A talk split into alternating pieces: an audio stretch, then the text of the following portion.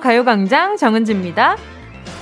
요즘도 있나요? 한때 느린 우체통, 미래로 보내는 편지, 이런 게 한참 유행했었잖아요. 편지를 보내면 1년 후에 도착하는 느린 편지.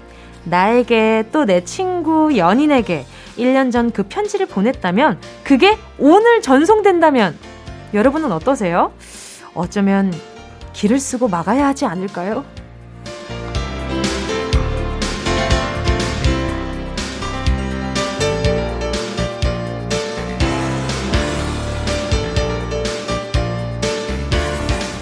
1년 전 그날의 내 마음, 그 감정이 1년 동안 지속된다는 건 생각보다 쉽지 않은 일이죠.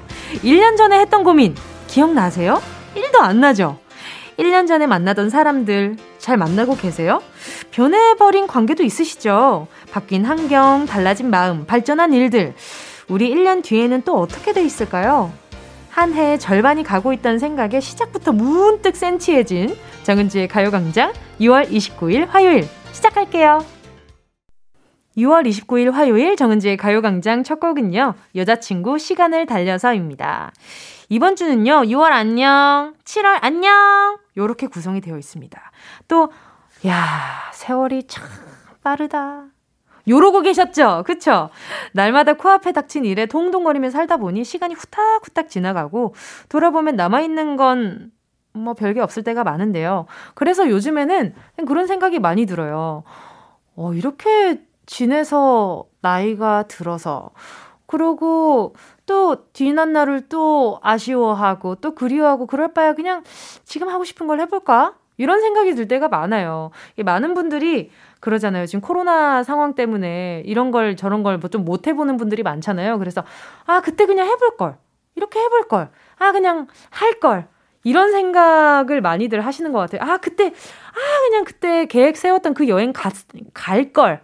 이런 생각도 많이 하시는 것 같고, 저도 마찬가지거든요. 아, 이전에 뭐 이런 것도 해보고 저런 것도 좀 많이 해둘 걸. 이런 생각을 참 많이 해요.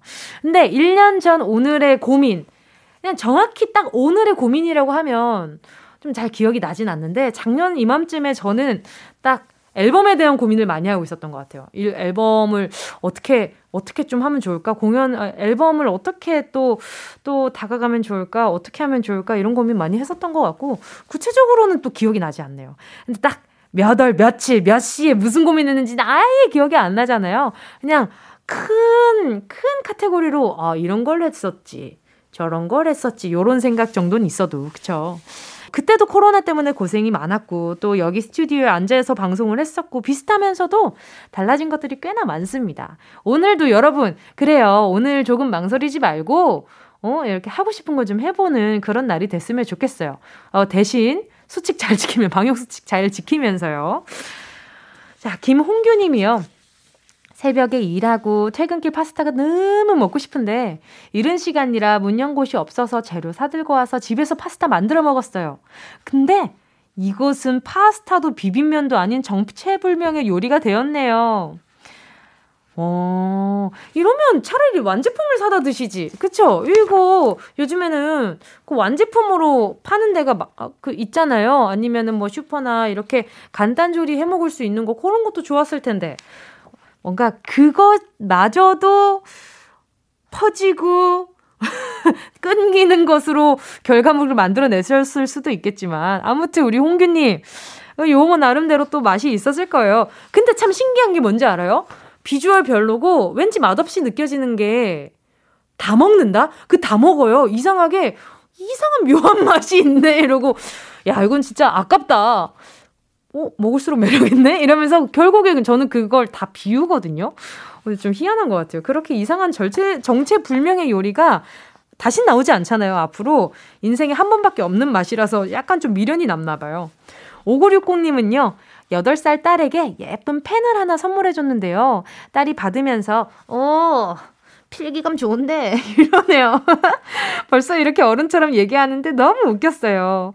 늘 아기 같아 보였는데 하루하루 커가는 모습이 놀랍고 아깝기도 하네요. 그쵸? 커버리는 게 좀 아깝다는 생각이 들 때가 많아요. 제가 물론 뭐 동생을 뭐, 나, 뭐, 나 키운 건, 키운 건 아니지만, 정말 아기 때부터 제가 이렇게 돌보는 게 습관이었었다 보니, 가끔 이 동생, 제가 어렸을 때 동요대회 나간 KBS 동요대회를 나갔었어요. 그때 보면, 영상에 보면, 동생이 이렇게 플랜카드를 이렇게 들고 막 이렇게 흔들고 있어요. 근데 그 모습을 보면 생생하거든요? 근데 어느덧 그 아이가 스물 하나가 되어서 크다란 아주 그냥 어 건장한 장정이 돼가지고 말이죠. 그래서 가끔은 그때로 돌아가고 싶다, 아깝다 이런 생각이 좀 들 때가 있어요. 자, 오늘도요, 행운을 잡아라. 하나, 둘, 서희. 준비되어 있습니다. 10개 숫자 안에 내가 잡아챌 행운이 적혀 있죠. 만원부터 10만원까지 백화점 상품권, 그리고 이번 주 행운 선물은요, 햄피치, 햄버거 피자, 치킨, 햄피치 세트 떡하니 위풍당당하게 자리하고 있습니다. 잠시 후에 행운의 주인공 만나보고요. 정은지의 가요광장 광고 먼저 들을게요. 진짜가 나타났다. 느낌이 좋아.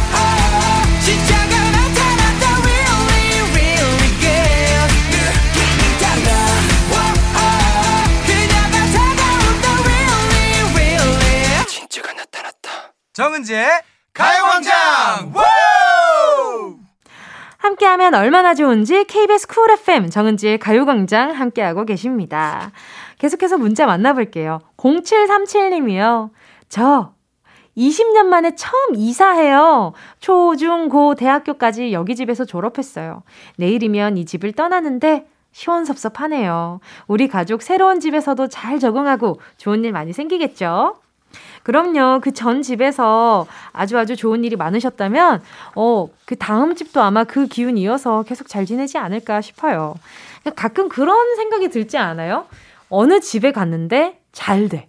어느 집에 갔는데 뭔가 약간 좀, 아, 내 마음과 딱 맞지 않아. 집이나 뭔가 그런 공간 자체도 내 마음에 맞고 안 맞고가 있다는 것 자체가 참 신기한 것 같아요. 그 공간일 뿐인 건데 그런 기분을 주는 것 자체가 참 신기한 세상 속에 사는 것 같아요. 좋은 일 많이 있으시라고 살균 소독제 세트 하나 보내드릴게요. 1821님은요. 제가요, 요즘 회사에 도시락을 싸서 먹는데요. 어제 시댁에서 상추랑 쑥갓이랑 따와서 야심차게 오늘 아침 고기를 볶았거든요. 채소들이랑 쌈장 담고 매실장아찌, 고추, 마늘도 알뜰하게 챙겼는데 점심 먹으러 보냉백을 열었는데, 열었는데! 메인인 고기볶음을 안 싸왔어요. 이거 먹을 생각에 일을 얼마나 열심히 했는데, 허무해요. 우왕! 일단 당분간은 그날 하루만큼은 채식주의자였네. 쌈장이랑 매실장아찌랑 고추, 마늘 이것만 먹고 고기볶음을 안 먹었으면 이 저녁에 들어가서 고기볶음 보면 약간 눈물 날 것 같아요. 1821님, 제가 다음에 요런 일이 있을 때는 요거 대체하시라고 햄버거 세트 하나 보내드릴게요. 광미란님은요, 안녕하세요. 어머나!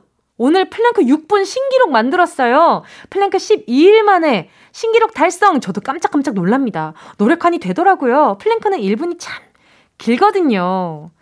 정말 여기에서 상대성 이론을 좀 발견할 때도 있고요. 참 이게 상대적으로 시간이 흘러간다. 이런 것까지 많이 느껴요. 근데 6분? 6분은, 어, 진짜 너무, 너무 그 잘하셨는걸. 저도 6분은 정말 간당간당 하거든요.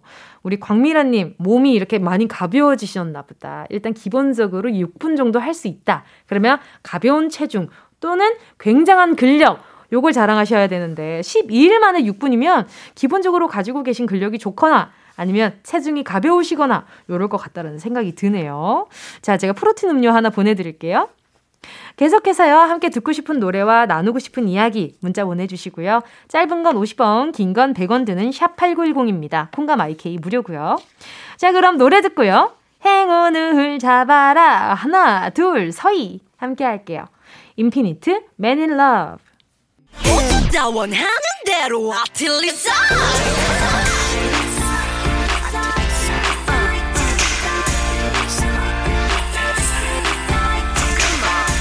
가요광장 가족들의 일상에 행운이 깃들길 바랍니다. 럭키핑크 정은동이의 행운을 잡아라. 하나, 둘, 서희. 자, 문자 볼게요. 8973님이요. 주방에서 일하고 있어요. 뜨거운 불 앞에만 있는 저에게 시원한 행운이 왔으면 좋겠습니다. 올 여름 무사히 시원하게 지나갈 수 있도록 행운 좀 빌어주세요. 그럼 우리 8973님 맞춤 선물 바로 보내드릴게요. 아이스크림 보내드릴게요. 9537님은요, 이번 달에 너무 바빠서 하루도 못 쉬고 매일매일이 야근이에요. 심지어 주말에도 회사에서 계속 연락이 와서 쉬는 게 쉬는 게 아니네요. 이제 6월이 얼마 안 남았는데 다음 달은 괜찮아지겠죠? 끝까지 힘내라고 응원해주세요.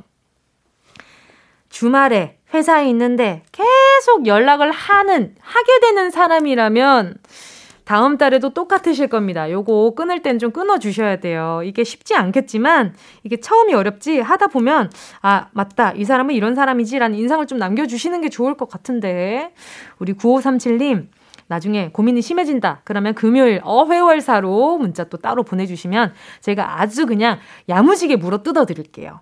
9537님 자양강장 젤리 보내드릴게요. 스트레스 받을 때마다 좀 씹으세요. 0401님이요. 이제 갓 전역한 건장한 대한민국 남자입니다. 부대에 있을 때 후임 덕분에 가요광장을 알게 돼서 점심시간이면 항상 부대원들끼리 모여 라디오를 들었는데 밖에 나와 들으니 기분이 색다르네요. 지금도 후임들이 듣고 있을 텐데 다치지 않고 다들 무사히 전역하라고 응원 부탁드려요. 아, 이런 말은 직접 하셔야지. 바로 전화 연결해 볼게요. 여보세요? 아, 네, 안녕하세요. 안녕하세요. 반갑습니다. DJ 정은지입니다. 아, 네, 안녕하세요. 전역 축하드려요. 아, 감사합니다. 예, 정확히 언제 전역하셨어요? 어, 5월 중순에 전역했어요. 네. 아, 그럼 우리 5월 중순에 전역하신 우리 사연자분 관등성명이라고 하나요? 관등성명. 정당 나한결입니다. 예, 나한결 씨 반갑습니다. 네. 이름 너무 예뻐요. 아, 감사합니다. 반가워요. 지금 어디세요? 네. 아, 지금 잠깐 밖에 나와 있는데. 네네. 전화 받으려고. 아, 안 그래도 바람 소리가 이렇게 좀 들어오길래. 아, 네네. 부대는 어디에 있었어요? 지금 듣는데, 어, 어, 어디서 많이 들은 목소리인데 이러고 있고, 정확히, 네네. 정확히 우리 선임이다라고 생각을 못 할 테니까. 아, 네네네. 네. 그 경기도 이천에 있는 그 517 방공대대라는 데 있었거든요. 네네. 네, 그래가지고, 그렇습니다. 기억 남는 지금 뭐, 이제 후임들, 네. 어, 이름을 한 몇 분 얘기를 해보자면 듣고 있나 뭐 이런 거 있잖아요. 아, 네. 우리 성수, 성수가 가요광장 소개해줬는데. 네네. 나 나와서 듣고 있다. 아, 약간 약올리는 것 같은데, 그쵸? 아, 아 원래 이렇게 네. 제가 라디오를 잘안 안 들었었는데 음. 그제 후임 중에 하나가 이제 정은진 엄청 팬이셔가지고 팬이어가지고 어머나. 저한테 이제 남결 병장님 진짜 이거 들으셔야 된다고 계속 저한테 그런 걸 했거든요. 아 추천을 네네네. 네네. 오. 그래서 아 이래서 이렇게 덕계못이라는 말이 있나 봐요. 정작 그 팬분은 전화 연결 못 하고 지금 선임님만 지금 이렇게 우리 병장님만 지금 통화를 하게 됐어요. 아 그러면 안타깝지만 네. 그쵸. 그, 그러면은 안타까운 성수 씨에게 한마디 한다면 성수야 너 금방이다. 나갔으니까 할 수 있는 얘기네. 그죠? 아, 아 그쵸, 그쵸. 군대에서 들을 때랑 지금 들을 때랑 뭐가 제일 달라요? 네, 아무래도 군대에 있다 보면 네. 그 그냥 밖에 소리 밖에 소식 듣는다 이런 것만 듣다 보니까 사실 뭐 이렇게 이렇게 막 내용이나 사연이나 코너 이런 게 잘 귀에 안 들어오거든요. 그냥 소리 듣고 있는 것만으로도 좋으니까. 아. 근데 막상 나와서 계속 듣다 보니까 네. 이게 또 코너나 이런 사연들 이런 거에 또 이렇게 그런 게 들리기 시작하더라고요. 또. 아 그래요? 네. 아, 이게 사연이 안 들렸거든. 나 되게 열심히 읽었는데. 어떻게 사연이 안 들렸어요? 아, 그냥 그 정은지님 목소리 듣는 게 좋아서 그랬던 아, 거죠. 네. 어유 다행이에요. 그 다들 아, 이렇게 모여서 335제 목소리 듣고 있는다 생각하니까 막 마음이 찡하고 막 그런데 지금. 자, 아, 그러면 네. 아까 전에도 잠깐 음성 편지 남기기는 했지만 네네. 네. 그래도 제대로 우리 후임분들에게 막 금방 간다 뭐 이런 것도 괜찮고 음성 편지를 네네. 한번 이제 멋있게 한번 남겨볼게요. 아, 우리 후임들, 그 올칠 방문대대 후임들. 아, 이거 부금까지 나오는 건가요? 제대로 해봐요. 아, 네. 네. 우리 올칠 방문대대 본무중대 식구들, 어, 후임, 선임이라고 열심히 챙겨준다고 했는데 잘 못 챙겨줘서 미안하고, 먼저 나와서 가요광장 듣고 있다. 너희들도 금방이니까 좀만 버티자. 다치지 말고 저녁까지 잘 마무리했으면 좋겠다. 이상입니다.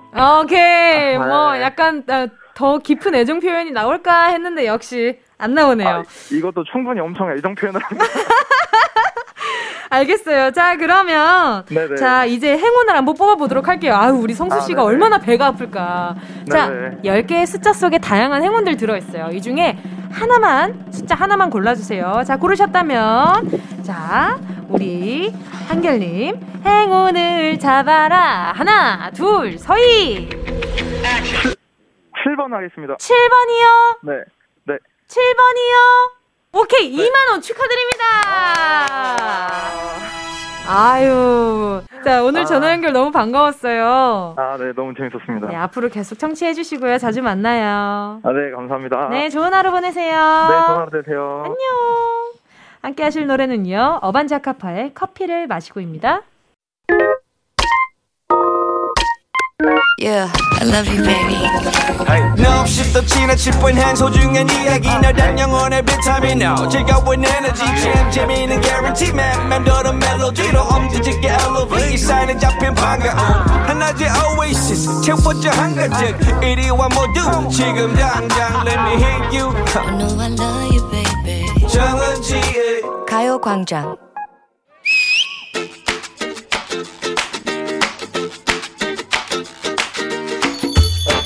아 피곤해.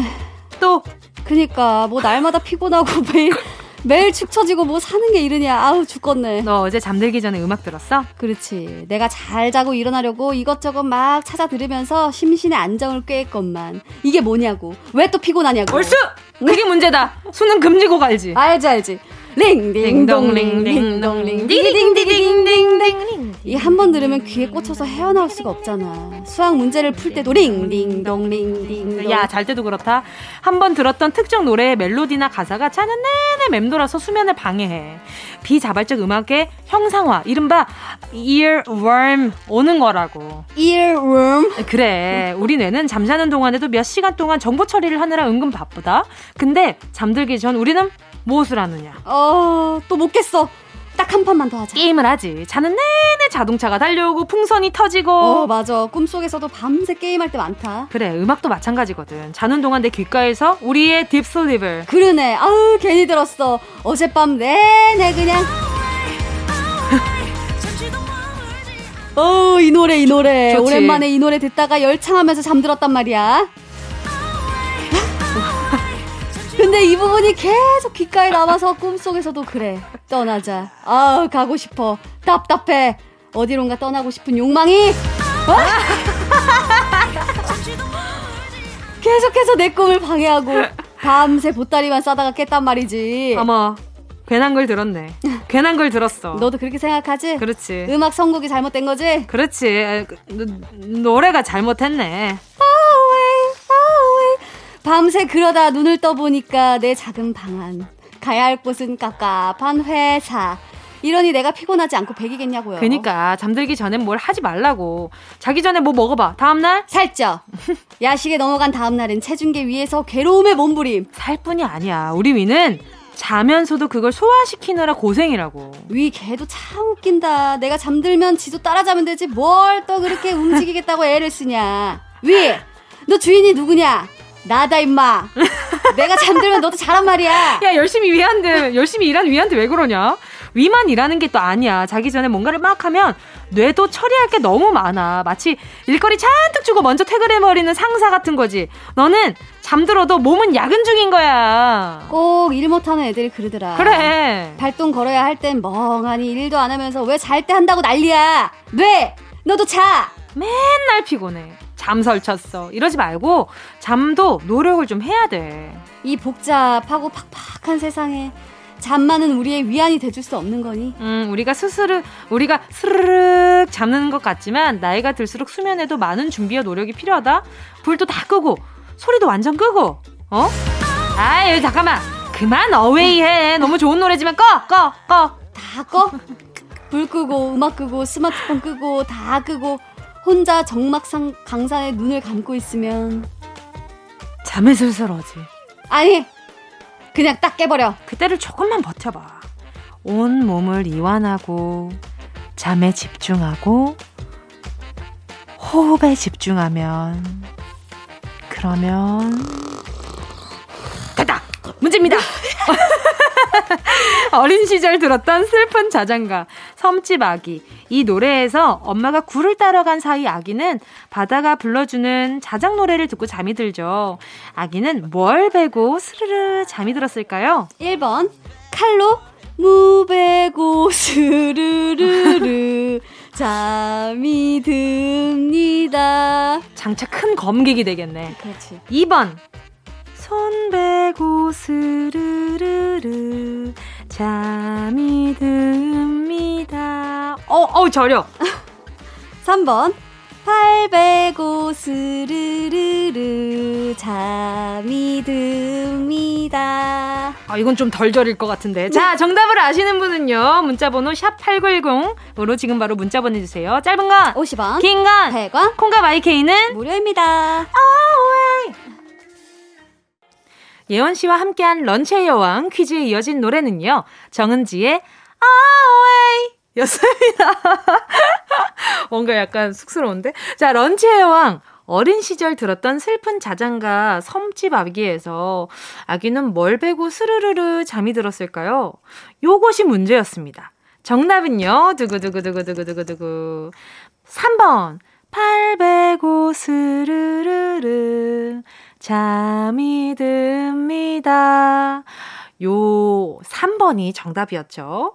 무배고, 손배고 아니고요. 팔배고 스르르 잠이 들었죠.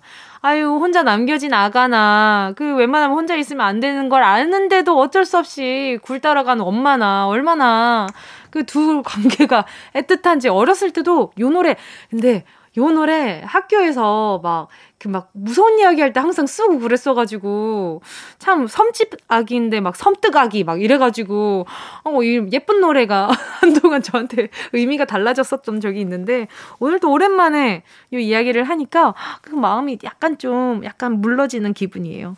런치의 여왕 정답 보내주신 10분 뽑아서 모바일 햄버거 세트 쿠폰 보내드릴게요. 가요광장 홈페이지 오늘자 선곡표에 당첨되신 분들 올려놓을 거니까 방송 끝나고 당첨 확인해보시고 바로 정보도 남겨주세요. 자, 그럼 다들 기다리고 계셨죠? 운동 쇼핑 출발!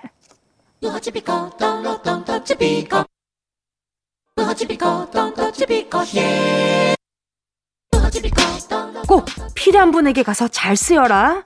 선물을 분양하는 마음으로 함께 합니다. 운동 쇼핑. 오늘의 선물, 곤약 쫀디기! 운동 쇼핑의 시그니처 선물이라고 할 수 있죠. 여러분이 너무나 좋아하는 쫀디기 선물. 입이 궁금할 때, 잘근잘근잘근. 괜히 허기질 때, 야금야금야금. 하지만 먹을 때 가장 좋은 것은 죄책감이 없다는 점. 왜냐? 곤약 쫀디기니까요. 칼로리 걱정 없이 입안 가득 만족감을 주는 쫀디기 선물. 여러분, 친구이시죠? 먹고 싶으시죠? 어린 시절 그 노릇노릇 구워 먹던 그 맛. 다시 한번 느껴보고 싶으시죠? 불량식품이라고 멀리 했던 그거, 이건 절대 불량식품 아닙니다. 이렇게 좋은 제품으로 나왔는데 이게 어떻게 불량식품입니까? 제 마음이 불량하죠? 내 양심이 불량합니다. 먹어봐야 제맛인 바로 요 곤약 쫀디기 바로 신청해 주시고요. 노래 듣는 동안 10분 뽑습니다. 짧은 건 50원, 긴 건 100원, 샵 8910이고요. 콩감 YK는 무료입니다. 순식간에 치고 빠지는 운동 쇼핑 함께 하신 곡은요. 첸 펀치의 Everytime 이었습니다. 오늘의 선물은 곤약 쫀득이였는데요. 자, 오늘 문자 받으실 분들, 네, 명단, 정은지의 가요광장 오늘자 선곡표에 명단 올려놓을 테니까 방송 끝나고 확인하시고요. 정보 꼭 남겨주시길 바라겠습니다. 여러분이 보내주신 사연 만나볼게요. 최경희 님이요. 남편이 자꾸 캠핑용품을 사요. 저는 그 돈으로 편하게 펜션 가자고 하는데 갑자기 장비 욕심이 생겼나 봐요. 어떻게 말릴까요? 저는 사는 것도 좀 추천드려 볼게요. 엄청 고가의 어, 부담이 될 만한 장비면 좀 고민해 볼 필요도 있지만, 어, 어느 정도 필요한 캠핑 용품을 사서 새로운 경험 해 보는 것도 좋을 것 같아요. 어, 저, 제가 약간 캠핑을 해보고 싶은 마음이 요즘 커가지고, 어, 우리 경희님의 편을 못 들어줬네. 근데, 어, 너무 고가의 상품을 사서, 어, 좀 많이 안 쓸 것 같다라는 생각이 드신다면 펜션을 가는 걸 추천드리고요. 저도 사봤는데, 아, 이게 마음의 여유나 시간적인 여유, 이게 많지 않으면 선뜻 못 가더라고요. 전 아직 지금 장비 사놓고 한 번도 못 갔는데, 와, 한 번도 못 갔어요. 사놓고. 그래서, 아, 정말 조만간 그 야채 마켓에 올려야 되는 거 아닌가라는 생각도 들어요. 2892님은요, 조카가 하도 면허 딸 생각을 안 하길래 면허만 따면 이모차로 마음껏 연습하라고 했는데, 허! 이 녀석 어제 면허증 사진을 찍어 보내왔어요. 뭉디, 제 차 무사할 수 있을까요? 어, 아니죠. 절대 무사하지 못하죠. 어, 그리고 2892님, 제가 봤을 때 조카분이 못 딴 게 아니라 안 따고 있었던 거네요. 이게 운동신경도 좋고, 그냥 뭐, 딸려면 딸 수 있지 않을까? 라는 막연한 생각으로 편하게 지내고 있는데, 아유, 어차피 차도 없는데 뭘. 하고 있었는데 이모가 야, 왜 이렇게 면허를 안 따? 너가 따면은 이모가 편하게 어, 이모차 타게 해줄게. 어, 탈수 있는 차가 생겼네? 그럼 어디 한번 따볼까? 이렇게 따게 된 것 같긴 하거든요, 지금. 아, 아마 지금 돌이킬 수 없는 실수하신 게 아닌가라는 생각이 듭니다. 그, 보험 좀 잘 드시고요. 보상 받을 수 있는 것들로요. 요즘 좋은 상품 많이 나왔다고 하니까. 2892님, 차가 조만간 아야 할 것 같아서, 어, 그런 일 없길 바라면서 살균 소독제 세트 하나 보내드릴게요. 최현철님은요, 택시에 지갑을 두고 내렸는데 제발 찾을 수 있기를 아주 착하신 분이 우체통이나 경찰서에 갖다 주시길 다시 돌아오겠죠?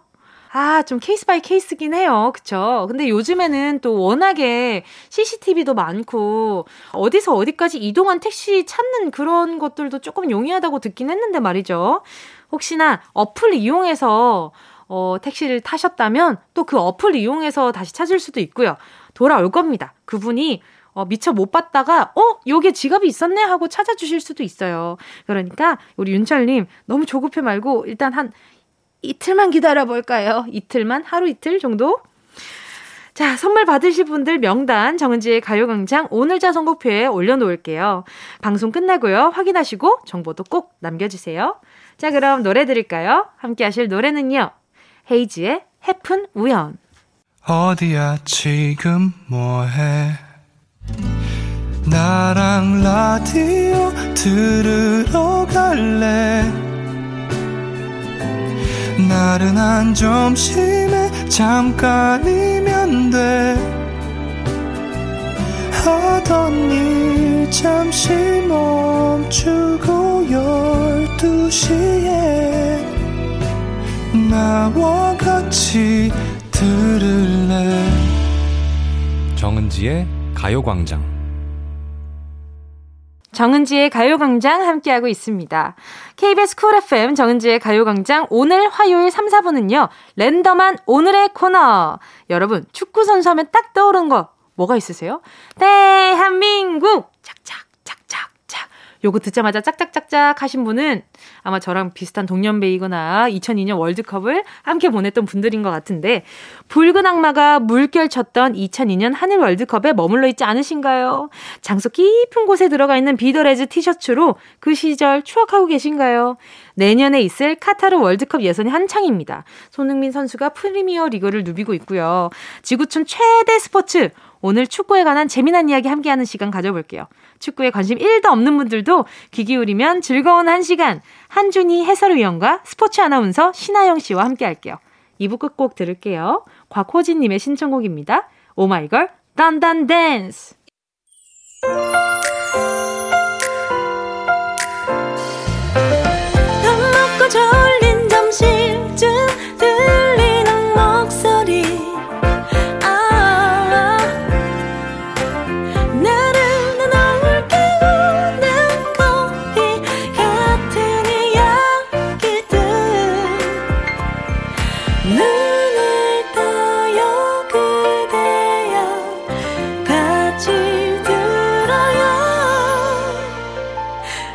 정은지의 가요광장. KBS 쿨 FM 정은지의 가요광장 3부 첫 곡으로 7678님이 신청해주신 아이유의 내 손을 잡아 듣고 왔고요. 저는 마트에 일하면서 듣고 있어요. 요새 너무 바쁜 남편한테 제 힘을 좀 나눠주고 싶네요. 여보, 오늘도 힘내세요. 항상 사랑해. 아이유, 내 손을 잡아 신청합니다. 이런 아내분 있어서 남편분 너무너무 든든하시겠다. 그쵸? 음, 일단 7678님께 선물로 스포츠 크림과 매디핑 세트 보내드릴게요. 남편분 너무 바쁘시다고 하니까. 그리고 또 지금 또 마트 일 하시느라 이 손목이 마트에서 일하다 보면 저희 어머니가 또 마트에서 예전에 근무하신 적이 있었는데 여기에서 일을 하다 보면 손목 쓸 일이 참 많더라고요. 그래서 요거 쓰시면 아주 아주 좋을 것 같습니다. 자, 잠시 후에는요. 축구 전문가 한준희 해설위원, 축구 여신 방송인 신 아영 씨와 축구의 매력 함께 탐구해 볼게요. 광고 듣고요. 이 라디오 그냥 듣기나 깜짝마요 18910 대목원 50원 긴건 100원이고요 잠기 위에 무릎을 베고 누워서 KBS KBS 같이 들어볼까요 가요광장 정은지의 가요광장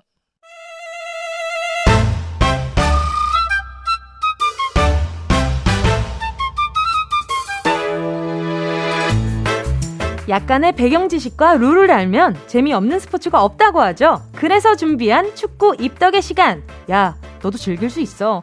화요일 오늘의 코너 한준희 해설위원 신아영 아나운서와 함께합니다.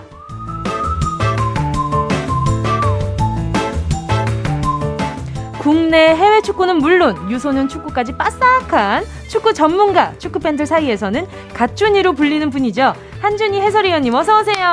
네, 안녕하세요. 감사합니다. 그러나 갓은 절대 아닙니다. 네. 자, 축구를 좋아해서 스포츠 아나운서가 됐던 축구 여신, 축구 팬들 사이에서의 별명은 장군님이라죠. 방송인 신아영 씨 어서 오세요. 네, 안녕하세요. 신아영입니다. 네, 반갑습니다. 네, 반갑습니다. 두 분이 예전에 같이 방송을 한 적이 있으시다고요? 아, 오래 했죠, 저희가. 그렇죠? 어, 매우 오래 했고요. 네네. 거기서 저는 신하영 아나운서의 엄청난 인품, 아. 고매한 인격, 아. 명철한 지성, 아. 어, 뭐 여러 가지 좋은 부분들을 많이 봤거든요. 저희가 아. 이제 보통 녹화를 네. 밤 10시에 시작을 한다고 하지만 네. 실제로는 이제 한 11시쯤 시작을 하고요. 아. 그리고 한 새벽 2시 안에 끝날 목표를 세우지만 실제로는 한 새벽 3시 반 막 이렇게 하는 적도 많았어요. 아이고. 그런데 네. 우리 신하영 장군님이 그 악전고투의 상황을 아유. 아무런 불평 없이 아닙니다. 아, 정말 인내력 있게 하긴 했는데 하긴 했을 텐데 어, 아, 아 굉장히 셨나요 위원님? 미화가 굉장히 아닙니다. 잘 되시나 봐요. 아니요 이거 미화가 아니에요. 저는 네네. 팩트 아니면 이야기하지 않습니다. 아하. 정말입니다. 알겠습니다. 네. 아, 그러면 네. 또 반대로 우리 음. 한준희 위원님은 또 어떠세요? 아유, 뭐, 제가 감히 뭐 어떻게 말씀을 드릴 네. 수 없을 만큼 네네. 사실 축구를 좋아하시는 분들 사이에서는 진짜 네네. 갓 맞습니다. 그쵸. 그래서 사실 뭐 이렇게 해설을 하면은 사실 이렇게 좋아하는 사람도 있고 또 그렇지 음. 않은 사람들도 있을 텐데 그게 제가 봤을 땐 거의 그 호불호가 거의 없지 안 나요. 거의 유일한 호불호가 다 없으면 좋아하는 사람 없다는 말씀이신가요? 죄송합니다. 불호가 거의 없지 않나. 네, 어, 거의 네. 글쎄 조금 있어요, 저도. 계속 해설을 하시네요. 네. 아, 그렇죠. 어, 해설과 분석으로 제가 밥을 먹고 있지 않습니까? 그러니까요. 어, 아, 오늘 말 조심해야겠는데요. 보건데 네. 어쨌든 저의 불호도 약간은 음. 있다. 아. 그러나 그 비율상으로 봤을 때는 제가 다른 분들보다는 조금 양호하다. 아, 어, 네, 이렇게 거의 평가가 없다고 됩니다. 봐야 되죠. 네. 아니 근데 지금 2022년 카타르 월드컵 예선전이 한창이잖아요. 우리 선수들이 여러 나라를 가뿐하게 제치면서 선전을 하고 있는데, 자, 내년 겨울에 열리면 코로나 영향은 없을까요? 어, 내년 음. 가을 겨울까지 네네. 만약에 지구촌적으로 네네. 코로나 영향이 있다면 네. 그거는 네. 매우 안타깝고 불행하고 유감스러운 일 아니겠습니까? 그렇죠. 없으리라고 생각합니다. 음. 네, 월드컵 할 때쯤에는 그게 지금 네네. 1년여가 지금 남은 상황이거든요. 이제 카타르 월드컵은 여름이 아니고 이제 좀 더 늦게 하기 때문에 네. 설마 그때까지 코로나가 창궐하리라고는 예상 해서도 안 되고 예상하기도 싫습니다. 맞아요. 맞아요. 사실 이제 작년에 열렸어야 될 대회들이 또 올해 지금 또 열리고 있거든요. 맞아요. 근데 또 보면은 아, 또 이제 해외라서 그런지 이제 마스크들을 많이 또 벗고 계시더라고요. 그것도 걱정돼요. 걱정이 되는데 아, 그래도 한편으로는 조금 마음이 놓이는 게 그래 이제 카타르 월드컵 때까지는 그래도 조금 마스크가 없이 경기를 봐도 괜찮아 져야죠. 아, 맞아요. 그 희망을 갖게 되면서 이렇게 보게 되더라고요, 저도. 최근에 이제 유럽에서 유럽 선수권 유로 대회가 열리고 있거든요. 아, 그게 아, 이제 1년 연기된 대회입니다. 코로나 때문에. 네. 그리고 남미에서는 이제 코파 아메리카라고 또 남미 대륙 선수권이 열리고 있는데 그 대회도 코로나 때문에 1년 연기가 됐었고요. 이제 유로와 코파 아메리카가 종료가 되면 우리 모두가 알고 있는 곧 이제 올림픽이 또 시작이 되거든요. 올림픽 와. 안에서도 축구가 또 굉장히 중요한 종목이기 그쵸, 때문에. 그쵸. 예, 근데 올림픽 역시도 또 1년 지금 연기가 됐는데 네. 연기가 됐음에도 불구하고 여전히 많은 부분이 불안하다는 또 얘기가 나오고 있지 않습니까? 그래서 음. 어, 지금 연기된 대회들을 치르고 있는데 신하영 아나운서 말씀대로 어 마스크 벗고 있는 관중들도 이제 좀 보이는데 네. 좀 외국에서도 조심들을 많이 해주셨으면 네, 좋겠습니다. 네. 맞아요. 일단 선수들이 일단 최우선적으로 건강하셔야 되잖아요. 그렇죠. 그렇죠. 아니 제가 네네. 근데 오늘 이렇게 두 분을 모시고 굉장히 작아진다는 느낌을 받는 게 제가 정말 축린이에요. 아, 축린이. 왜냐하면 저는 2002 제가 즐긴 월드컵은 2002년 월드컵밖에 없거든요. 음. 그 이후로 축구를 제대로 막 뜯고 맛보고 즐기지 음. 못한 사람이라 가지고 네. 어 제가 기억하기에 두 분은 2002년 월드컵 때도 이렇게 활동을 하셨었을까요? 저는 저도 고등학생이어가지고 그렇죠? 네네 네. 또래이신 거죠? 아니 또래는 무슨 제 또래이신 거잖아요. 사실 네네. 우리 또 은둥이님께서 네. 2002년 월드컵 말씀을 하시길래 순간적으로 어 그때 태어나셨나? 아니 그때 저는. 제가 얼굴에 페이스 페인팅하고 네네네. 트럭에 막 친구들이랑 음. 타가지고 막 응원도 하는 초등학생이었어요. 아, 초등학생. 전 고등학생. 아, 네. 또래네요. 그, 아 감사합니다. 10대잖아요. 네. 아 이렇게 또 MG 세대 묻어가도록 네, 하겠습니다. 제가 인정합니다. 동세대 인정합니다. 그렇죠.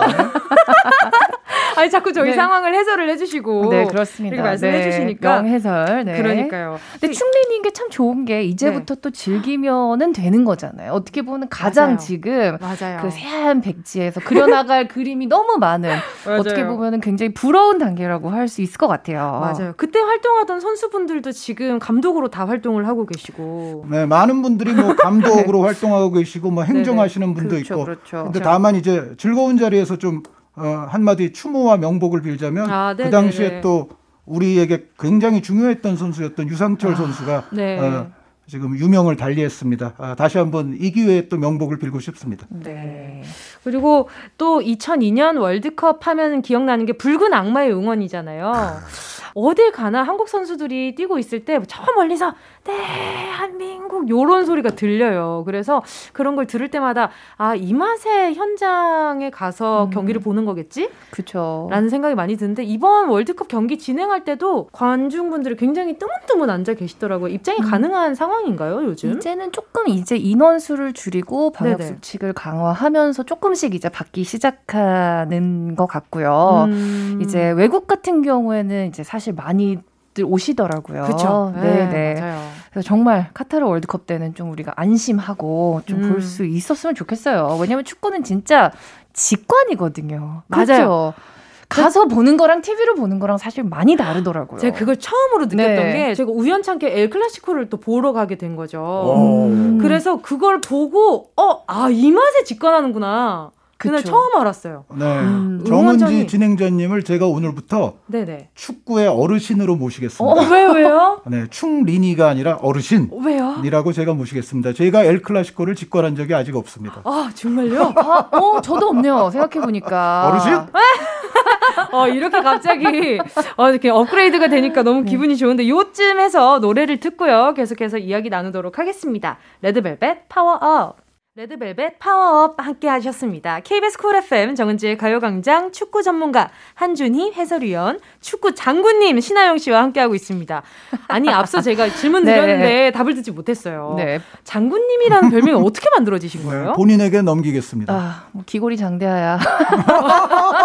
네. 아, 그 이유도 한1% 네. 정도는 있을 수도 있어요. 아, 이게 사실 이제 네네. 팬분들께서 이제 붙여주신 별명인데, 이제 네. 축구 방송을 했을 때 이제 한준희 위원님도 계셨 계셨고 이제 다른 장지현 위원님도 계셨는데 승부 예측을 저희가 했었어요 매 경기. 아. 근데 어쩌다 보니 제가 승률이 괜찮았던 거죠. 아하 예측을 이렇게 다 맞아 떨어지신 거군요. 아니요 사실 승률로 보면 한준희 위원님이 높아요. 이게 음. 알고 분석을 하는 거랑 네. 약간 네. 어 그냥 때려 맞히는 거랑은 사실 차이가 있잖아요. 그렇죠, 그렇죠. 근데 왜 때려 맞히는 거의 장점이 뭐냐면은 가끔가다 큰 게 걸려요. 아하. 가끔가다 확률적으로 이게 이길 수가 없는 경기인데 이겼을 때 제 예측이 맞았다. 요런 게 조금 몇 개가 있어서 아하. 자, 장군이다. 우리를 이끌어 주세요. 약간 이래서 아. 장군님이라는 네네. 네, 별명을 붙여 왜 그렇게 왜 그렇게 씁쓸해 하세요?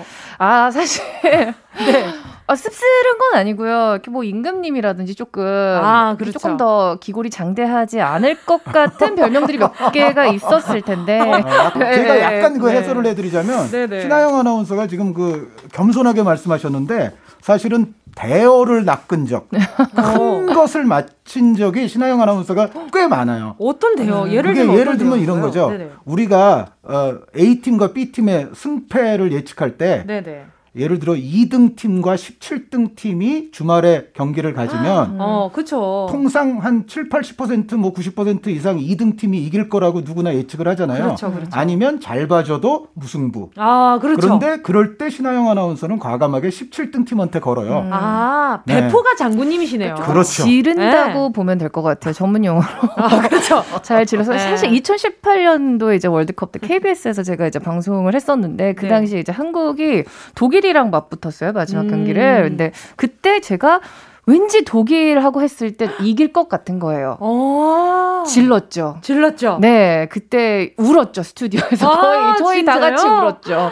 네. 그럴만했네요. 소위 얻어 걸린다고는 하지만 네. 어쨌든 네. 가늠을 아, 오늘 이렇게 봤을 때는 이길 것 같은데라는 기분이 있으셨던 거잖아요. 약간 좀 본능적으로 했던 것 같아요. 아. 무 근거도 없이. 아하.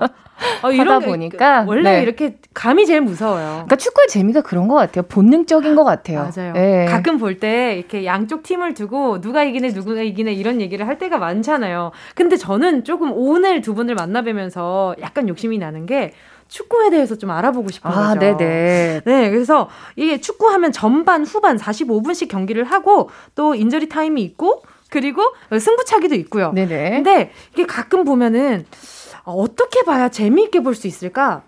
라는 음. 생각이 들 때가 있어요. 이게 룰을 좀 알아야 하잖아요. 그 대표적인 룰이 일단 공을 상대편에 음. 넣는다. 그렇죠. 이렇게 골대에? 넣어야 골대에 된다. 골대에 넣어야 한다. 너무 네. 너무 수준 낮은 질문이죠. 아니요. 네. 정확한 해설입니다. 그렇죠. 네. 네. 왜냐하면 축구의 규칙은 다른 스포츠 종목의 규칙들에 비해서 네. 규정집 자체도 그렇게 두껍지가 않고요. 음... 기본적으로 좀 심플한 단순한 네. 규칙들로서 축구는 사실 출발을 했고 네. 그거 자체가 축구의 굉장한 매력 중의 하나입니다. 그렇죠. 그러니까 축구는 복잡하지 않아요. 지금 정은지 진행자 말씀대로 우리 저 어렸을 때 저희 어렸을 때는 사실 뭐 좋은 운동장 시설 뭐 이런 게 있었나요? 그러니까 음. 골목에서 깡통 두 개 있으면 그걸로 골대 만들고 그냥 어, 몇 명끼리도 축구를 아. 하고 그러니까 단순하기 때문에 많은 사람들이 즐기고 많은 사람들이 접근하고 접근 가능하다 음, 이런 맞아요. 매력이 분명히 있습니다. 맞아요. 그리고 또 알아두면 좋을 좀 테크닉 같은 게 어떤 게 있을까요? 약간 축구 커뮤니티에서 축구를 좀 봤어, 축구 좀 알아 했을 때 가장 많이 나오는 질문이 너 오프사이드는 아니? 오프사이드. 오프사이드. 네, 너 오프사이드는 알아?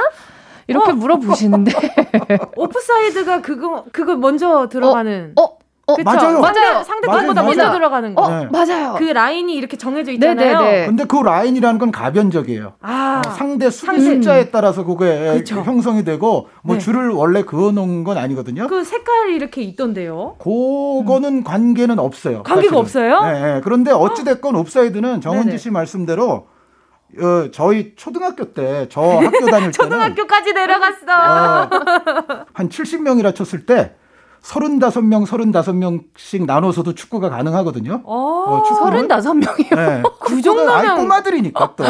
축구는 그게 가능한데. 그건 저도 이상한 거 알겠어요. 그, 그렇게 네네. 축구를 할 때몇 네. 명의 친구들은 꼭 상대 골문 앞에 거의 들어가 있어요. 받아서 꼭 골, 자기가 골 넣으려고. 접니다. 네. 꼭 그런 아이들이 있어요. 네. 그런 아이들을 방지하기 위한 제도가 옵사이드입니다. 아하. 네. 미리 그렇게 치사하게 들어가 있지 말아라. 네. 그렇죠, 그렇죠. 네, 그 정신은 단순한 겁니다. 네. 근데 뭐 이런 건 조금 네네. 너무 어려운 것 같고 처음 보실 때는 네. 와저 선수 진짜 빠르다. 아. 그리고 저 개인적으로 좋아하는 거는 네. 그 공격수들이 가끔 가다가 혼자 막 드리블을 해서 골을 넣, 넣는 장면들이 있는데 네. 그 중에서 제 개인적인 취향인데 가장 재밌는 거는 수비수 가랑이 사이 슛이 저는 어. 너무 재밌어요. 아, 그 약간 아, 네, 뭔지 알것 그 같아요. 그 다리 사이로 굉장히 촘촘한데 누구 아. 다리 사이로 이렇게 골이 기가 막히게 들어가는 게 몇 장면들이 있어요. 와, 그 선수는 얼마나 오금질일까요? 그쵸? 어, 너무나 적절한 표현입니다. 그쵸? 네. 네. 어이구, 순식간에, 어이구, 이게 뭐야, 약간. 그러니까요. 네. 아유. 약간 그런 재미가 있더라고요. 처음 보시는 분들은. 그렇죠. 네. 저도 한번 빠지면 엄청 이게 디깅을 하는 편인데 네, 네. 오늘 이렇게 얘기 나누고 나면 어 저 한동안은 계속 축구 찾아볼 것 같아요. 아, 좋은 현상입니다. 우리 손흥민 선수가 네네. 세계에서 1년 동안 가장 멋진 골을 넣는 선수에게 수여하는 푸스카스상이라는 걸 네네. 얼마 전에 얼마 탔었잖아요. 전에 네네네. 그게 이제 한 80m 장거리 혼자서 내달려서 그냥 골까지 마무리 짓는 장거리 드리블 음. 골을 터뜨렸는데 그런 골들 같은 경우는 그렇게 우리가 자주 볼 수 있는 게 아닌데 그런 것들이 나왔을 때 우리가 항상 축구에서는 또 경탄을 하고 음, 어, 이른바 카타르시스를 네. 느끼고 네. 그런데 이제 그런 여러 가지 유형의 멋진 골들 중에서 신하영 장군님은 가랑이 골을 가장 좋아하신다는 걸 제가 네. 처음 알았어요. 왜 이렇게 웃긴지 모르겠어요, 오늘, 저는. 오늘 신하영 축구 여신님과 한준희 해설위원과 함께 4부에서 계속해서 이렇게 오금절인 얘기들 나눠보도록 할 테니까요. 저희 노래 듣고 4부에서 만나도록 하겠습니다. 싸이의 챔피언. 꼭 들어줘 오늘도 웃어줘 매일 일처럼 기대해줘 기분 좋게 힘나게 해줄게. 잊지 말고 내일 또 들러줘 또 어딜 가게 오늘만 기다렸단 말이야. 정은지의 가요광장 KBS 쿨 FM 정은지의 가요광장 매주 다른 코너로 꾸려지는 화요일 오늘은요 한준희 해설위원 방송인 신하영 씨와 함께하고 있습니다. 자 조금 전에 저희가 어, 신하영 씨의 취향은 가랑이 꼴이다 그리고 한준희 해설위원께서 어, 손흥민 선수에 대한 이야기를 하고 있었어요. 근데 푸스카스 그 상 그렇게 상을 탄 뭐 손흥민 선수뿐만 아니라 또 해외 살 활동을 하고 있는 또 한국 선수분들이 굉장히 많잖아요. 또 어떤 선수들이 계실까요? 과거부터 뭐 굉장히 많았죠. 뭐 원조격은 당연히 우리 레전드 영웅 of 영웅이라고 볼 수 있는 차범근 음. 선수로부터 아, 시작해서 그쵸. 어 얼마 전까지만 해도 뭐 굉장히 프리미어 리그에도 손흥민 선수 이외에도 선수들이 많았지만 네. 요즘은 좀 약간 조금 단촐해진 면이 없지 않아는 있어요. 그러니까 음. 리그별로 좀 대표 주자들이 좀 있는 형태로 그러니까 그렇죠. 어, 잉글랜드 프리미어리그 같은 경우는 손흥민 선수, 네. 네. 스페인 라리가 같은 경우는 이강인 선수, 아, 네. 네. 독일 분데스리가 같은 경우에는 이제 황희찬 선수, 정우영 선수가 있고요. 네. 그리고 프랑스 리그 앙 여기는 이제 황의조 선수 뭐 이렇게 음. 예, 어떻게 보면 예전에는 프리미어리그 한 군데만 해도 여러 명의 선수들도 있었던 시절도 있었는데 네네. 요즘은 어 그거보다는 약간은 좀 소수 정예화됐다고 할까요? 그러니까 오. 리그별로 대표 주자들이 지금 유럽의 빅리그들에 포진하고 있습니다. 어, 그러면 그 선수분들은 한국에 리그가 있으면 또 들어오시기도 하나요? 어, 그렇죠. 어, 음. 얼마 전에 이제 우리 네네. 국가대표 경기 봤듯이 네네네. 손흥민 선수가 얼마 그쵸, 전에 그쵸. 골도 네네. 넣고 또 동료의 건강 건강 쾌유를 위한 아, 또 어, 세레모니도 했었잖아요. 어, 그렇게 국가대표 경기가 있거나 하게 되면 이거는 이제 네. FIFA에서 국제축구연맹에서 규정하는 A매치 캘린더라는 게 있습니다. 그러니까 음. 연간 달력을 만들어 놔서 국가대표 경기를 위해서 클럽으로부터 그 나라로 돌아가야 되는 그 날들을 정해놨어요. 어. 어, 그래서 이제 국가대표 경기할 때는 당연히 손흥민 선수는 또 국내에 들어옵니다. 어, 그러면 그 다른 그 선수분들 중에서도 국가대표 팀에 계신 분들은 또 돌아오기도 하고 네. 거죠. 그리고 이제 요즘 같이 어. 이제 여름 비시즌 내는 또 어, 유럽에서 뛰는 선수들이라도 요즘은 네. 또좀 쉬는 기간이죠. 아, 네. 그렇죠. 원래 이제 코로나 전에는 사실 이제 여름 동안에 이제 네. 유럽 리그가 쉴 동안에 사실 투어를 다니는 구단들도 많았었어요. 어떤 투어요?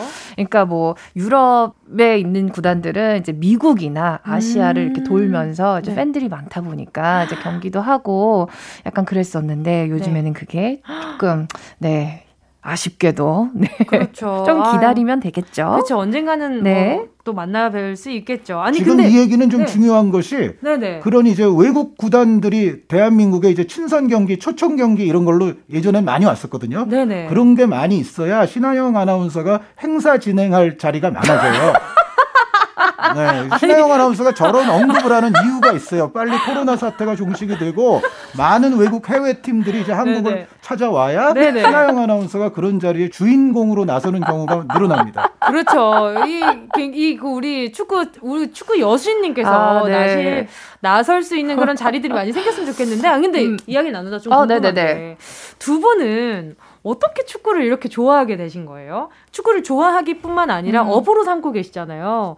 그런 결정하기 쉽지 않으셨을 것 같은데 음, 네. 저는 짧으니까 그냥 2002년도에 저도 이제 월드컵을 보다 보니까 그때부터 그냥 쭉 좋아했던 것 같아요. 근데 운이 좋게 또 방송을 하면서 제가 진짜 영웅으로 생각했던 네. 사실 저희는 직관을 할 기회가 많이 없다 보니까 아나운서 해설분들도 저희의 또 영웅이잖아요. 팬이고. 그래서 네. 직접 그분들하고 뭐 앞에도 계시지만 네. 네. 같이 일하고 저는 그렇게 됐던 것 같아요. 네. 아. 어, 저희 저 어렸을 때는요. 네네네. TV 채널이 한 서너 개 됐었어요. 어. 요즘은 몇백 개 되지 않습니까? 그렇죠. TV 채널이. 네네네. 자, TV 채널이 서너 개 되는 시절에는 TV에서 해주는 건 그냥 감사합니다 하고 다 봅니다.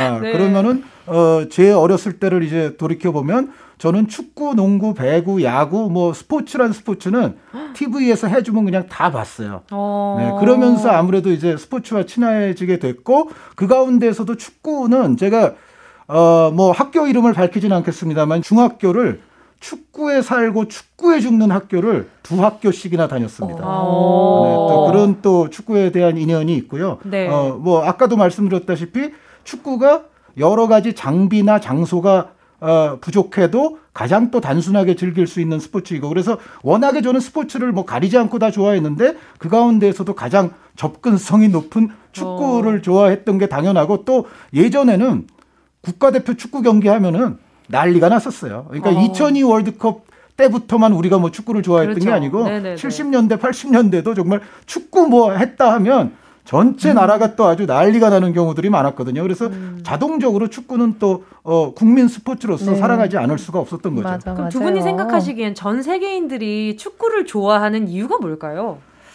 어, 저는 아까 말씀드렸던 것 같이 단순성? 본능적인 단순성? 거? 네. 음. 그러니까 너무나 심플한, 너무나 간단한 게임인데 그 안에서 너무나 많은 또 변수가 있고. 맞아요. 네. 네. 약간 그런 굉장히 좀 단순한 게 매력인 것 같아요. 어, 거기에 이제 좀 추가할 부분은 네. 축구가 네. 어떻게 보면 가장 민족 대 민족, 아. 국가와 국가. 아, 그렇죠. 어떻게 보면 가장 내셔널리즘을 많이 반영한다고 하거든요. 네네네. 네, 네. 근데 제가 왜 그런지를 이렇게 생각해 봤을 때는 왜 농구는 예를 들어 5대 5로 하잖아요. 그렇죠. 배구는 6대 6으로 하잖아요. 네네. 근데 축구는 일단 숫자가 풍족해요. 11대 11로 해요. 그렇죠. 그렇죠. 네, 11대 11로 하니까 뭔가 이게 진정한 단체 경기 같은 어. 느낌이 나잖아요. 어. 그런데 또 볼은 하나예요. 네네. 진정한 단체 경기에서 어 많은 사람들이 네네. 두 편으로 나뉘어서 공 하나를 서로 뺏어오고 그 공을 상대편 골대에 집어넣어야 되는 네네. 뭔가 이런 종목의 속성 자체가 네네. 뭔가 우리가 예를 들어 우리 어렸을 때 운동회 하면 운동회 꽃이 뭡니까? 제가 생각했을 때는 줄다리기 같은 게 아, 이어달리기. 꽃이 아닌가. 이어달리기하고 어, 줄다리기. 네, 네, 네. 그런 생각이 드는데. 어, 저랑 좀 비슷하신 것 같은데. 스포츠 에서는 뭔가 축구가 약간 어 청군 백군의 아주 자존심을 가장 드높이면서 싸울 수 있는 음. 스포츠의 꽃 같은 느낌이 있다. 아, 네, 그렇죠, 일단 그렇죠. 숫자가 좀 많고 어. 뭔가 좀 단순하게 서로의 목표를 향해서 엄청나게 치열한 이제 경쟁을 펼치고 어, 약간 아, 철학적이다. 그렇다고 뭐 다른 종목이 뭐 치열하지 않다는 얘기는 아니지만 네. 어, 그렇죠. 철학적이었어요. 네네. 치열하긴 하지만 그렇죠. 일단 여기에서 노래 듣고요. 계속해서 이야기 나눠보도록 하겠습니다. 러브홀릭스 Butterfly 러브홀릭스의 Butterfly 함께 하셨습니다. KBS 쿨 FM 정은지의 가요광장 축구 전문가 한준희 해설위원 축구 여신 신아영 씨와 함께하고 있습니다. 어떠세요 지금? 아 시간이 너무 빨리 가네요. 오랜만에 또 축구 얘기를 하다 보니까 그러니까요. 아, 매주 재밌습니다. 매주 뵈면, 뵈면서 제가 이렇게 네. 축구에 대한 거 여쭤보고 싶기도 하고 그래요. 음, 어. 아니 근데 제가 오늘 또 두 분 만나면서 여쭤보고 싶은 게 올림픽 그리고 또 월드컵 이렇게 두 경기에 대해서 좀 여쭤보고 싶은 게 생겼어요. 올림픽 첫 경기가 언젠가요? 네, 올림픽은 이미 우리가 지금 본선 진출을 해서 조편성이 돼 있습니다. 네네. 상대가 이제 뉴질랜드, 온두라스, 루마니아와 대결인데 우리의 첫 경기가 7월 22일에 이제 뉴질랜드와의 경기로부터 출발을 하게 돼요. 그런데 네. 에, 우리는 이제 뭐 런던 올림픽 축구에서 그랬듯이 기본 목표가 이제는 한 동메달 정도는 가져오는 것이 이제 기본 목표거든요. 와. 어, 그렇기 때문에 에, 사실 조편성 자체는 우리에게 나쁘진 않은데 네네. 이제 그런데 메달권까지 가려면 결국은 또 8강, 4강 또 이런 음. 데서는 더 강팀들도 만나야 되기 때문에 네네. 우리 이제 김학범 감독과 올림픽 출전하는 모든 선수들 선전해서 소기의 목적 꼭 달성하기 바랍니다. 어, 우리 해설위원께서 예측을 또 하시기에는 또 이번에 또 기세가 어떤 것 같나요?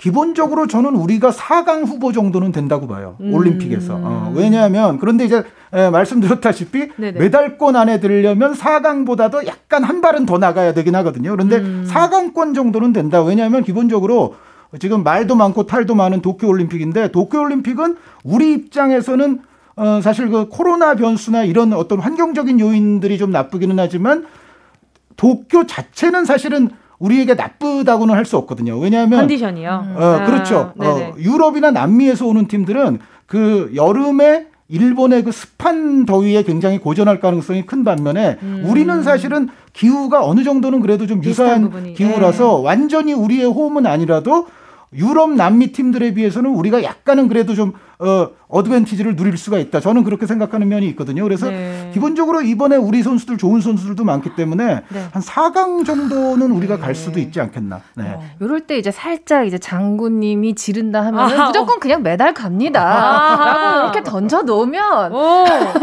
그러면 네, 이러면 이제 나중에 이제 또 칭송 받는 거더라고요. 아, 그럼 좀 궁금해요. 네. 이렇게 축구를 좋아하시는데 국내외 상관없이 가장 좋아하는 축구 선수가 누구일지 굉장히 궁금해요. 아, 어, 지금 현역은 아닌데 저 같은 경우에는 이제 저는 스티븐 제라드 선수를 사실 가장 좋아해요. 어. 지금은 이제 네네. 은퇴를 했고 네네. 사실 요새 활동하는 선수 중에서는 저는 어, 데브라이너라는 선수도 굉장히 좋아하고 어. 또뭐 손흥민 선수 말모 말해 뭐 합니까? 그렇죠. 말모 말모 말모 말모. 그렇죠. 네. 그렇죠. 또, 또, 우리 또, 한준희 해설위원은요. 저요? 네. 저는 디에고 마라도나라는 선수를 아, 좋아했죠. 알죠, 알죠. 말모, 말모. 축 알모신 저도 마라도나 네. 압니다. 아, 그러시죠. 네네. 네. 말모, 말모. 펠레도 아시죠? 네? 축구 황제 아 펠레, 펠레. 알아요. 알죠, 펠레 아시죠? 네네 펠레도 압니다. 네, 그러니까 펠레와 마라도나는. 어, 우리 가요광장 진행자도 뭐 기본으로 알고 있어요. 그러니까 엄청난 선수들이라는 게 지구촌적으로 증명이 되는 거죠. 아. 네, 저는 마라도나 선수를 어릴 때부터 어, 가장 좋아하던 선수였어요. 어. 네. 자 그리고 네. 또 저희가 올림픽 이야기를 했는데요. 월드컵도 조편성이 또 조만간 음. 이루어진다면서요. 그렇죠. 차근차근 이제 준비를 잘 하고 있는데 이제 7월 1일에 어, 조편성이 네네. 이제 되어 근데 이제 아시아권 선수들을 하고 이제 조편성이 되는데 사실 이게 참 축구가 조편성이 중요한 게 그래도 성과를 많이 내면 좋잖아요. 맞아요. 그래서 지금 이제 아시아권 선수들끼리 이제 조편성을 해야 되는데 지금 저희가 이제 피파 랭킹에 따라서 네. 이제 7월 1일에 어, 편성이 되는데 지금 거의 확정적으로 시드가 두 번째 시드 그쵸? 네, 우리와 네. 호주가 두 번째고요. 우리 윗시드에 이란과 일본이 있습니다. 네. 아~ 그러면 일본하고 이란이 사실 조금 안 만났으면 좋겠는 아. 상대라고 볼 수 있는데. 그러나 네네. 둘 중에 하나는 반드시 만나야 된다는 거. 네. 그래서 지금 살짝 긴장은 하고 있지만 체력 소진이 좀 많이 될 상대인가요? 저희가 왜냐면 이 두 팀하고 만났을 때 사실 좀 역사가 있기 때문에 음. 네 조금 웬만하면 나중에 만나고 싶다라는 마음이 좀 큰 것 같기는 아, 해요. 아, 그렇죠. 너무 애초에 만나서 네, 힘을 빼느니 음. 나중에 차라리 만나는 것이 낫지 않겠나. 그랬으면 좋겠다라는 건데 뭐 큰 문제는 없을 거라고 네 봅니다. 자 오늘 고군분투하고 있는 선수분들에게 또 한마디씩 해주신다면 어떤 말씀 있을까요? 네. 어 대한민국 축구 축구의 가장 중요한 주인공들은 어, 그라운드 현장에서 땀 흘리고 있는 선수분들이거든요. 네. 저같이 입축구 하는 사람 말고 사실은 현장에서 땀 흘리는 분들이 가장 수고하는 분들이고 주인공들이니까 어, 이 선수들이 모두가 다 월드컵에 출전하고 모두가 뭐 올림픽에서 메달을 걸 수는 없지만 모두가 축구를 내가 그래도 했다는 것에 대해서 뿌듯함을 가지고서 선수 생활을 행복하게 마감할 수 있는 그런 커리어와 인생을 보냈으면 하는 바람입니다. 역시. 아. 네. 자, 우리 여신님 마무리해 주세요. 음, 저는 이제 어 사실 계속 이제 코로나 얘기를 하게 되는데 이제 이 좀 팬데믹을 겪으면서 선수분들도 인터뷰에서 그러더라고요. 아 관중들의 함성 소리를 안 들으니까 너무 허전하다. 음. 그래서 이제 선수분들 경기를 잘 할 수 있도록 사실 우리 팬들의 역할이 정말 중요하다는 걸 또 이번 계기로 다시 한번 느낄 수 있었던 것 같아요. 그래서 축구를 뭐 라이트하게 좋아하시든 아니면 정말로 정말로 열정적으로 좋아하시든 우리 팬분들도 네 힘을 보태서 좀 응원을 해주시면 또 좋은 결과도 있고 또 다 같이 재미있게 또 축구를 즐길 수 있지 않나 이렇게 생각합니다. 네, 팬분들도 힘내세요. 화이팅입니다. 예. 오늘 네, 두 분 만나뵈서 너무 아, 영광이었고요. 너무너무 재밌었습니다. 어, 저는 근데 제가 옛날에 네네. 김범수의 가요광장 고정 게스트였거든요. 네네네. 거기서는 뭐 저 청취자 사연 읽어주고 뭐 어, 할아버지 목소리, 아버지 목소리 뭐 그런 어, 역했는데 아, 네네. 어, 오늘 네네. 제가 다재다능하셨네요. 너무 진지한 네. 방송을 하지 않았나 아, 이 가요광장에서 네네네. 제가 가요광장 역사상 가장 진지한 방송이었다고 생각하면서 기회를 주신 모든 분들께 감사의 마음을 전합니다. 네, 감사합니다. 저 오늘 이렇게 이야기를 나누다 보니까 어느덧 네, 인사드릴 시간이 됐습니다. 오늘 한준희 해설위원, 신하영 아나운서 두 분 보내드리면서요. 어, 1518님의 신청곡 럼블피쉬 으라차차 들을게요. 안녕히 가세요. 안녕히 계세요. 감사합니다. 정은지의 가요광장에서 준비한 6월 선물입니다.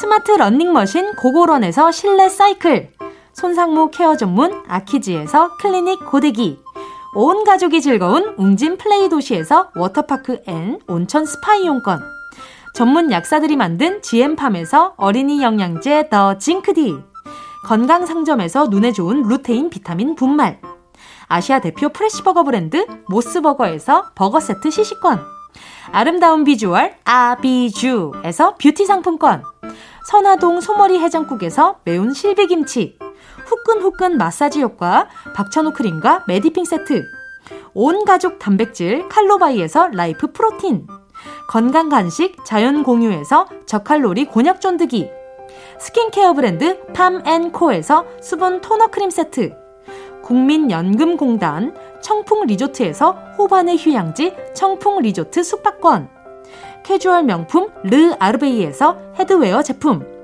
모바일 액세서리 브랜드 벨킨에서 스마트 스피커, 바이오 스킨케어 솔루션 스템수에서 CCP 썬블록 세럼 세트, 연어가 주는 선물 정글트리에서 PDRN 아이크림.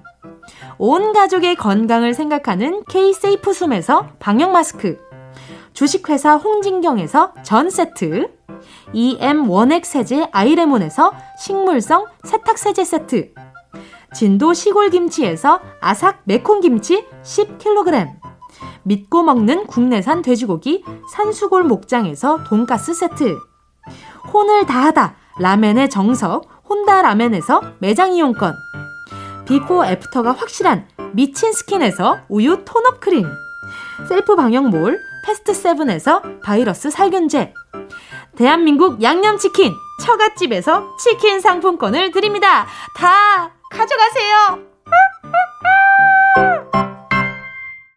6월 29일 화요일 KBS 쿨 FM 정은지의 가요광장 오늘도 함께 해주신 모든 분들 감사드리고요. 오늘 끝곡으로요. 페퍼톤스 Ready Get Set Go 함께 할게요. 여러분 우린 내일 12시에 다시 만나요.